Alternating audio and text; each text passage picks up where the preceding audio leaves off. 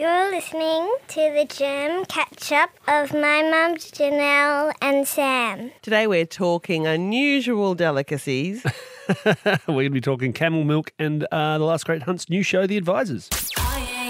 Welcome to the Saturday morning show for everyone in Perth. The Jam with Janelle and Sam. Sam and I have been talking about unusual things we've partaken in gastronomically. Absolutely. That changed the shape of you. To segue back to uh, Ed Sheeran. Get that one? Yeah. You just told a great story about um, a spot of decomposed shark. Oh yeah, when I was in Iceland, they have a, they have a delicacy over there where they bury the shark for a year and let it just naturally decompose, and then the the cartilage sort of pickles the flesh. And I'm like, I'm game, and I tried, and it was the worst thing I've ever. It was horrible. Like I don't know how that becomes a delicacy. To be honest, it's just rotten fish. Was there a famine in Iceland? There must have been. But look, it turns out I'm not the only one who's eaten weird things, nor you. No. Uh, look, half of Perth has eaten strange stuff. Yeah, I think it's what. WA Day should be all about. Annika from South Perth, what have you partaken in? Well, um, the name's Anita, but I've actually, I've actually uh, got an Indonesian husband, and we have a house in the village in Java. So I've been presented with a few things that I have no idea what they are. I'm loving this already, Anita. I'm loving it. And my, my husband has a bit of a trick where he teaches me the opposite meaning of words, and you know he was playing all those sort of games when we first Sounds met. like a catch. Romance. We're we're in the middle of a village. He goes out and he orders something that I sounded to me like it was a dessert. Had a very similar name to a, to a dessert. So I said, "Yep, yep, yep. I'll have that. That sounds good." My Indonesian wasn't very good when we first met, and uh, the food came and it was a curry of some sort, Huh. And it was sort of mincy looking. And I sort of looked at it and I thought, oh, okay. So I took a spoon of it and I thought, oh, okay. And I took a mouthful. Now, I'm a pescatarian. and when I asked, what is this I'm eating? Because it was really crunchy. Yep. Um, the texture didn't match what it looked like or smelt like. And I said, what is this I'm eating? And the only two words I did understand was when he turned around and he said, bibir sapi. And that means cow's lips. Wow. That's specific, isn't it? That's the real, yeah, that's the, the main ingredient, the hero ingredient, if you will, is cow's ingredient. lips. Anita, you're a brave woman. she sure is. How about Jeffrey from Kelmscott? What have you nibbled on? Um, oh, in New Zealand, um, they have this. Uh, I some would say it's a delicacy. Um, they call them mountain oysters, and Oh, they're that sounds actually, nice. um, yeah, they're they're fried up goat testicles. All right, wrong, Janelle. Wrong. Well, I don't know, actually, Jeffrey. I should ask. Were I mean, they sound not something I'd order off the menu. Were they good? actually, yeah, like if if I didn't tell you, you wouldn't you wouldn't even know. Do you they're, have- they're actually pretty good. Do Do you have them kill Patrick? Um, nah, nah, No. can't say, can't say. But Yeah. deep fried, deep fry anything and it gets better. Thank you, Jeffrey. That's fantastic. Uh, Julie from Bunbury, what have you eaten that's uh, that's been questionable? Well, I don't know that I can beat Anita and Jeffrey, but um, I've been to Japan and, uh, as usual, didn't speak much Japanese. Uh-huh, And my the husband feeling. and I were looking for a restaurant to eat, and uh, we saw this restaurant looked quite good. The guy at the front was saying, "Yeah, come in, come in," in Japanese, and we were trying to find out what was on the menu, and we couldn't understand him. So we thought, "Oh, we'll go in and give it a try." We sat down, and um, he brought out this. Um, tray of um, whale, uh, raw whale meat and vegetables. And it wasn't until after we left the restaurant that we found out that that's all they served in this restaurant was whale. Wow. And my daughter-in-law is Japanese, and none of her family or friends or anybody she knew had ever um, ever eaten whale. So, but it was delicious. Oh, it's for science. It's for science. Totally. Uh, you know, whale meat kebabs, Moby Dick on a stick. Well, and Julie Right. didn't know. She didn't know. She didn't know. This is The Jam. Oh, look, I was talking off air just a moment before with uh, Stephen. Uh, uh, he's he's a man who's ridden camels across the desert, five deserts, and the Nullarbor Plain. And uh, it's it's been a dream of mine always. I've ridden a camel once, not just at a fair, but out in Kalgoorlie, and I think I rode around for like twenty minutes, and I came off going, "That was an incredible experience." And you've you've done it in the big hall. How was it? It was a phenomenal experience. It's an amazing way to see the country. Um, You saw a lot of the country too, didn't you? Absolutely, absolutely. And once you get like right in the center where you're, you know, you can be hundreds of kilometers from the nearest roads, you're absolutely in the middle of nowhere and you're, you know, having to get your camels across r- rivers and over mountain ranges and, you know, through the centers of deserts. It's a, That's So- phenomenal. In studio, just for a bit of background, we've got Sorry. Marcel Steingeiser and Stephen Geppert from the Good Earth Dairy. Now, this is not any dairy. This is not your traditional dairy. There are no cows involved. We're talking camels. absolutely. So it's a Now, my first question is how do you milk a camel? Exact same way you Is milk it a the cow. same? Is Yep. it the same way Ver- with, a- with a ladder? Carefully, I would yeah, think. yeah, Yeah. yeah, Your standard milking stool has been replaced with a bar stool, but other than that, it's more or less the same. Are they easy creatures to milk? Yet the difference is we're milking wild camels. So uh, they're a fairly easy animal to train. They're very intelligent and very calm. Camels are like the Bob Marley of the animal kingdom. They're Oh. super Nice. chilled out. It's great- one of the benefits of evolving without predators. Um, Yeah, right. But obviously, they are still very large and they are very wild. So you have to.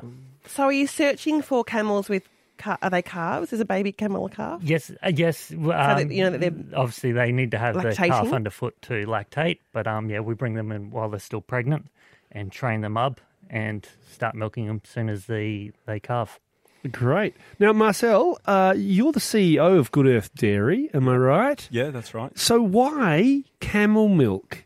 What, what is the health benefits of, of camel milk? Why should we be drinking camel milk as opposed to any other milk? Yeah, that's a good question. I think the first point to, to highlight is that camel milk is not that strange. It's uh, being drunk all over the world for, for a very long time, and Yeah, there's quite a, a huge uh, number of people here as well that are, are drinking it. Really, when you think about the cow having four stomachs versus the camel, um, it's a lot. It's a lot closer to to what we're doing um, uh, for drinking milk. Yep.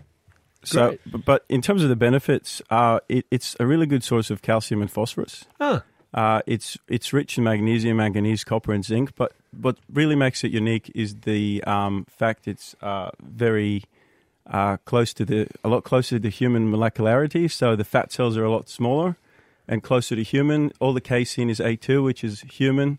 So it's it's all uh, it's, um, So, so sorry, Marcel. So, No, that's you, right. you, you brought in some for us to taste. So, I brought some, I brought you a smoothie just to show how regular the milk is.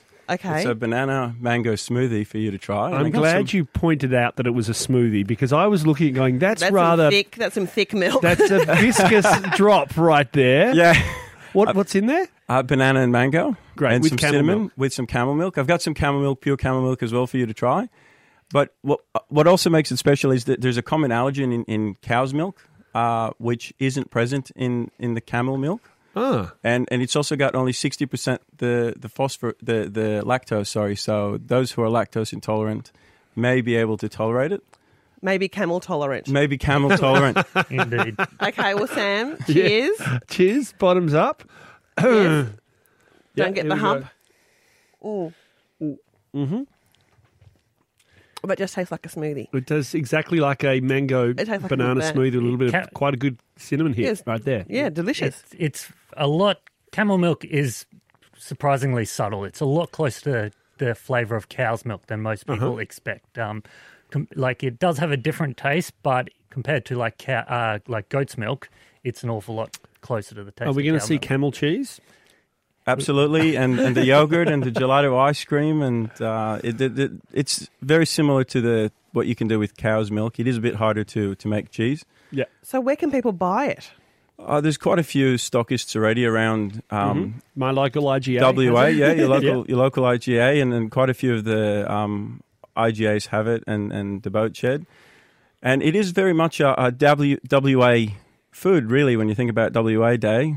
Um, Yeah, Yeah. that's a good point. And point. if you look at a twenty dollar note, uh, you'll find a camel there as well. So Oh, Definitely not so many camels in Victoria. not so many. Pregnant camels running wild. Thank you so much for coming in. We're going to have a taste of the pure camel milk off air, I think, Sam. I think but we're going to have to. Very exciting. Thanks so much, and good luck with the company. No, Cheers, th- guys. Thanks, thank guys. you so much for having us. And remember, for uh, WA Day, maybe have a have a bit of camel milk. I think it's a Definite goer. The Jam with Janelle and Sam. In the studio, we have a Jeffrey Jay Fowler, a co-writer, performer, and one of the creative directors from The Last Great Hunt, where I'm going to go out on a limb, uh, the most exciting contemporary theatre company in Western Australia.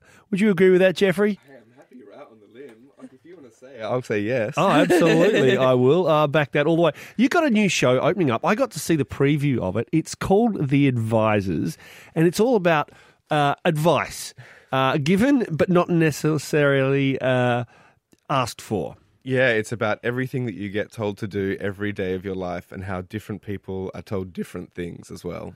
Yeah, I found that as an actor, everybody wants to tell you how to be a better actor. Or like they just go, "Oh, you're you're an actor. You should do Home and Away." Oh, that's like, really good Like, advice. like that's my choice. I just go, "Oh yeah, I'll just yeah, I'll do that. Oh, it's great. I'm a seven foot man on Home and Away. Really? It's Come funny how on." people can meet you and immediately think they know what's best for you. But, you know, like good intentions, bad Yeah. results. Absolutely. It's a a show that's been put together by many people. It's not just one writer. It's co-written, co-directed. Yeah, so the five performers and the director, we all got together and we started talking about. Actually, the play started as being about what do women get told to do every day of their lives? How do they get told to, to groom, to stand, to to walk, to live? You know, can they be this? Can't they be that? And then we broadened it out to like, well, what about what men get told to do as well? What about like what queer people get told to do? Then we uh, we brought in more performers. We brought in Mararo Wangai and Frieda Lee and started talking about well, you know, what do people of different races get told to do? And we just built up this big body of of the nonsense you get your head filled with every day, and made that the text of the play. Wow. Well, when we were, when my wife was pregnant, I say we were pregnant, but really Oh, she did all the heavy lifting, literally. uh, yeah. it, it was amazing how often people would give advice. Like Oh. from the, the sec, they'd see she was obviously pregnant and not just fat and go up and go, oh, you should definitely have a natural birth. Whatever you do, make sure you do that. When my sister had terrible morning sickness, one Yeah. of her good friends said to her, "Oh, you know, you only get morning sickness if you don't actually want the child."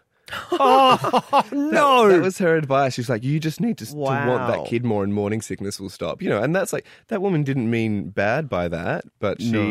you know, she thought her Wow, she advice put would some help. bad out into the world though by saying that. yeah, believe you foot in the mouth. Now you've got advice coming from every different angle. It's not obviously just about um, uh, being a woman, being a man, etc. I notice here in the press release it says advice for robots trying to pass as human. Yeah, that's a small. Uh, Ah. How did you research confection. that?